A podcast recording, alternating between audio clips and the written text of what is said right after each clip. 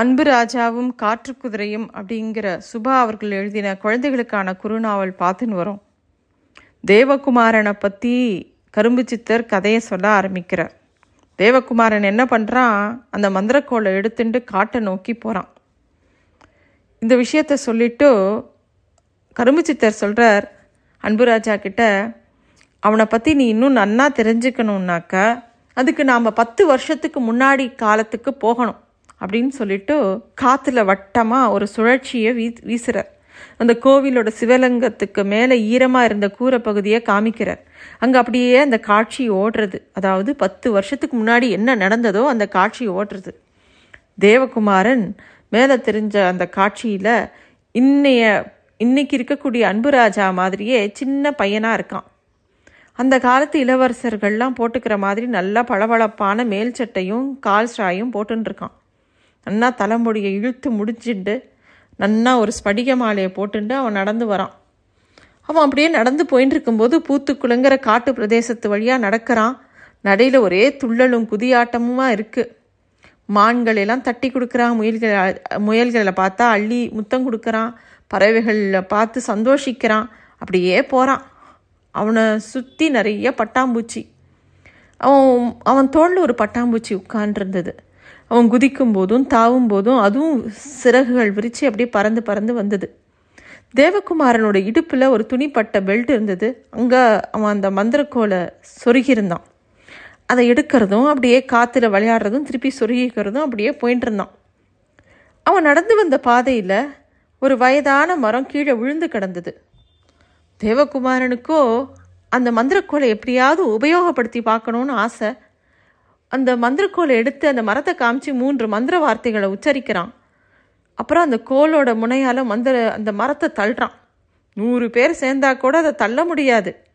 லேசாக அவன் மந்திரக்கோலை தொட்ட உடனே அது அப்படியே சின்ன குச்சி மாதிரி பூமியில் புரண்டு ஓடித்து. தேவகுமாரனுக்கு ரொம்ப சந்தோஷமாக இருந்தது திருப்தியாக இருந்தது. திருப்பியும் அப்படியே நடந்து போயின்னு இருக்கான் அந்த கானகத்தில் இருந்த பெரிய பெரிய மரங்களெல்லாம் பார்த்து அவனுக்கு ஒரே சந்தோஷம். அந்த காட்டில் இருக்கிற வசிக்கிறவா எல்லாருக்குமே மந்திர தந்திரங்கள்லாம் நன்னா தெரியும்.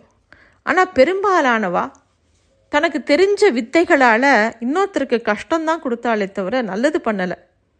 தேவகுமாரன் மந்திரக்கோளோட அந்த கானகத்துக்குள்ளே வராங்கிற செய்தி எல்லா பக்கமும் பரவி போச்சு. எல்லாரும் ரகசியமாக அவன்கிட்ட இருந்து அந்த மந்திரக்கோளை எப்படி வாங்கிடலாம் அப்படின்னு யோசிக்கிறா. ஏன்னா தேவகுமாரன் கிட்ட இருந்தது ரொம்ப சக்தி வாய்ந்த மந்திரக்கோள். அதனால் எல்லாருக்கும் அதே ஆசை.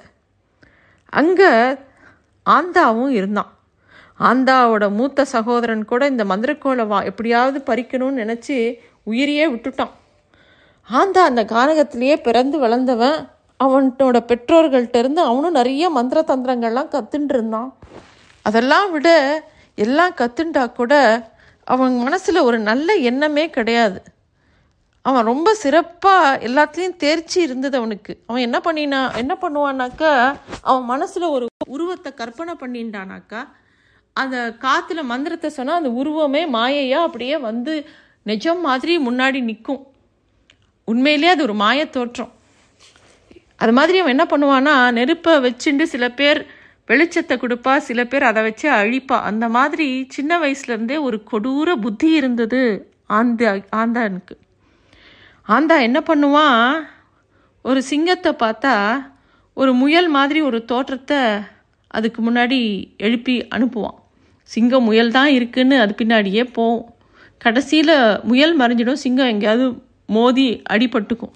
இந்த மாதிரி மிருகங்களையும் தொந்தரவு பண்ணிகிட்டே இருப்பான்.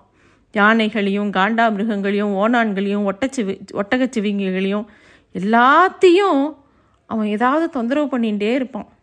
அதுங்களை பயமுடுத்தி மிரள வைக்கிறது அவனுக்கு பெரிய வேடிக்கையாக இருந்தது. அப்படிப்பட்ட ஆந்தா இப்போ தேவகுமாரன் கையில் இருக்கக்கூடிய மந்திரக்கோளை எப்படியாவது தான் வாங்கிடணும் அப்படிங்கிற ஒரு பேராசை அவனுக்கு இருந்தது. ஆனால் இதெல்லாம் தேவகுமாரனுக்கு ஒன்றுமே தெரியாது. அவன் ஜாலியாக அப்படியே அந்த காட்டுக்குள்ளே சிரிச்சுண்டு விளையாடிட்டு போயின்னு இருக்கான். தேவகுமாரன் போன பாதையில் ஒரு பிரம்மாண்டமான ஒரு மாமரம் இருந்தது. அந்த அடர்ந்த கிளையில் பெரிய மாங்கனிகள் அங்கங்கே பழுத்து தொங்கித்து கிளிகளும் அணில்களும் குரங்குகளும் அந்த கனிகளை எடுத்து சாப்பிட்டுட்டு இருந்தது. தேவகுமாரன் தன் தோளில் இருந்த பட்டாம்பூச்சி கிட்ட பேசினான் வர்ணா அந்த மாமரத்தை பார்த்தியா அதோட உச்சியில் இருக்கிற மாம்பழம் எவ்வளோ பெருசாக இருக்கு பாரு. அதை இப்போ எப்படி பறிக்கிறேன் பாரு அப்படின்னு சொல்லிட்டு மரத்துலேருந்து பார்த்துட்டு இருந்த ஆந்தாவை கவனிக்காம தேவகுமாரன் மரத்தை நோக்கி போகிறான் ஆந்தாக்கோ முகத்தில் ஒரு பெரிய குரூரம். கண்களை மூடின்னு சில மந்திரங்களை உச்சரிக்கிறான்.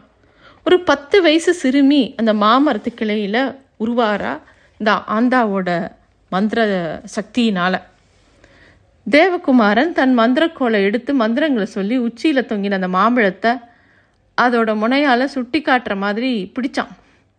கண்ணுக்கு தெரியாத யாரோ ஒரு நபர் பறந்து போகிற மாதிரி பறந்து போய் உஸ்ஸுன்னு ஒரு சத்தம் மரத்தை பிடிச்சி யாரோ குலுக்கிற மாதிரி ஒரு குலுக்கள் மரத்தோட பல கிளைகள்லேருந்து நிறையா பழங்கள் கீழே பொத்து பொத்துன்னு விழுந்தது. அப்போது உச்சியிலேருந்து எல்லாம் விழும்போது இந்த சின்ன குழந்தை சிறுமியும் அந்த மரத்துலேருந்து விழறான் தேவகுமாரன் பதறி போயிட்டான். மன்னிச்சிடு மன்னிச்சிடு. மாம்பழங்களை பறிக்கிறதுக்காக இந்த வித்தை பண்ணினேன். உன்னை விழ வைக்கணுங்கிறது என்னோட எண்ணமே கிடையாது. அடிபட்டுடுத்தா அப்படின்னு ரொம்ப கேட்குறான் தேவகுமாரன். அந்த பெண்ணும் அதாவது இந்த மாயப் பெண்ணும் அதெல்லாம் ஒன்றும் இல்லை அப்படின்னு அவள் எழுந்துக்கிறா. அழகாக பாவாடை சட்டை போட்டுண்டு அந்த தூசியை தட்டி விட்டுக்கிறா.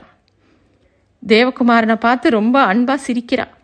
நீ இந்த காட்டுக்கு புதுசா? அப்படின்னு கேட்குறா அவளுக்கு நல்ல செழிப்பான முகம் பெரிய கண்கள் வரிசையான பற்கள் அவளோட குரலும் ரொம்ப இனிமையாக இருந்தது. தேவகுமாரன் அதெல்லாம் கவனிக்கிறான்.